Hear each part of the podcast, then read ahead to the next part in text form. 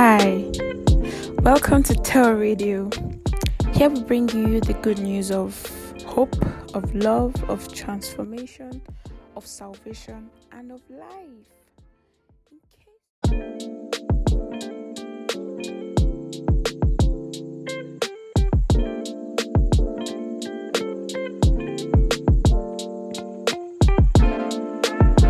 Hi, welcome back to Tell Radio. Today's topic, I've titled it Matthew 6 33. I'm going to read before the verses before so we can get um, you know context. But the focus is Matthew 6 33. Okay, so we'll start from verse 25. It says, Therefore I say to you, do not worry about your life, what you will eat or what you will drink, nor about your body, what you will put on. Is not life more than food, and the body, and the body more than clothing? Look at the birds of the air, for they neither sow nor reap, nor gather into barns, yet your heavenly Father feeds them. Are you not more val- Are you not of more value than they? So Jesus is speaking right? This is jesus speaking now. This from this whole thing i'm reading. And he's you can flow with the conversation to, to he's trying to get a picture in the mind of those he's speaking to. So he's, he's telling them why why do you worry about things like okay what would i eat? What clothes will i wear? The birds of the air right? Your father feeds them these ones they don't there's no place that they put their food. Yet they eat all the time. And it's not saying are you not of more value than they? Right? Are you not of more value to god than they are to god? Now verse 27 says which of you by worrying can add one cubit to his stature? Jesus is jesus is wonderful. Verse 28 says so why do you worry about clothing? Consider the lilies of the field how they grow they neither toil nor spin, and yet I say to you that even Solomon in all his glory was not arrayed like one of these. Now, if God so clothes the grass of the field, which today is and tomorrow is thrown into the oven, will he not much more clothe you, O you of little faith? So he's saying, if the if God can clothe the grass, how much more you? Verse 31 says, Therefore, do not worry, saying, What shall we eat, or what shall we drink, or what shall we wear? For after these things do the Gentiles seek. For your heavenly Father knows that you need all these things. Now, this is the emphasis. Verse 33 says, But seek first the kingdom of God and his righteousness, and all these things shall be added to you. This is a very popular verse. People say it when, for example, they're trying to maybe they've been looking for a job or they want to get married or looking for a child, right? And then they say, you know, the Bible says, seek first the kingdom and you know all these other things added unto you. But if you look at this scripture, there's there's a there's a flow from the beginning. He starts with telling about their food and clothing, right? And then he now says, after these things, so it's very specific. These, it says, seek first the kingdom of God and his righteousness, and then these things will be added to you.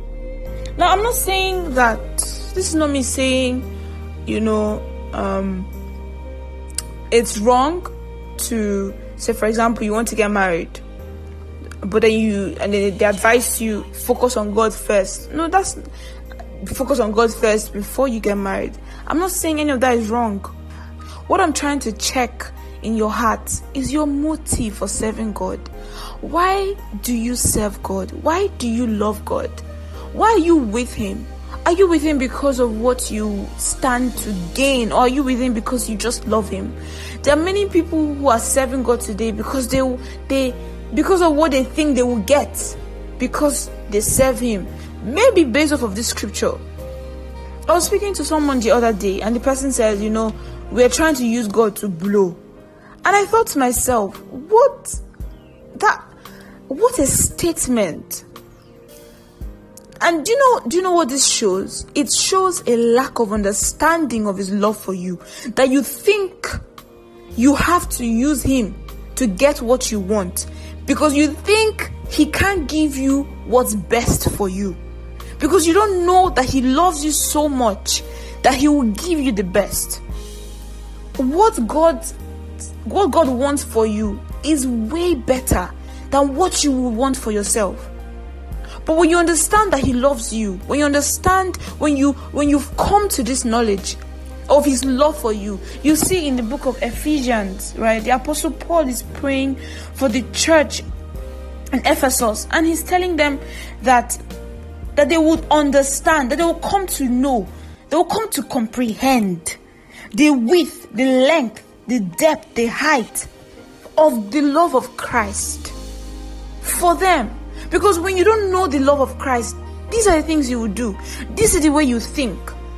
You think that you need you you you need to get you need to deceive God per se. Like it's possible to deceive him. You can lie. You can lie to everybody else, but you can't lie to yourself. Right? God loves you, and nothing you will do will change that. Your lack of of of children that you don't have does not mean he doesn't love you. The fact that you don't have that job does not mean he doesn't love you. The fact that you've probably lost a loved one the fact that probably things are going wrong for you it does not mean he does not love you. The bible jesus christ says in the scriptures greater love than this than for someone for for a friend to lay down his life for another and in the book of John, chapter 3, from verse 16, the Bible says, For God so loved the world that he gave his Son, that whosoever would believe in him should not perish. God loves you. God loves you. Nothing will change the love for you. In the book of Romans, chapter 8, the Apostle Paul says, He's persuaded, and this is how we should also, this is how we should be.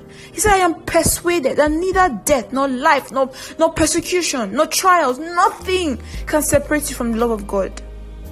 You don't have to, you don't have to try to get him to love you. He loves you already. You don't have to use him. You don't, because he will give you the best. He always will. He's always looking out for you. So, I'm calling out to you today to check your motive. Why do you serve God? And I want you to do it from a place of love, not because of what you will gain, but because of what, because of, because of just love for Him and everything that He has done. He has given us everything. The Apostle Paul says, All things are yours. He has given us everything. There's nothing lacking in you. There's absolutely nothing lacking. You have everything. And God wants you to know that today. And He wants you to live from that place of abundance. You are not lacking. He loves you. He so loves you. Right? to the point that He died for you. Nobody else can do that for you. But He did it. So get to know God genuinely, and you have to be intentional about it. Get to know Him, fellowship with His Spirit. Praise God. I will stop here. Thank you so much for listening. God bless you. Follow us on all social media platforms. Our Facebook, our Instagram, it's at kephale underscore tel, K E P H A L E underscore tel. Thank you so much. God bless you. Till next time. Bye bye.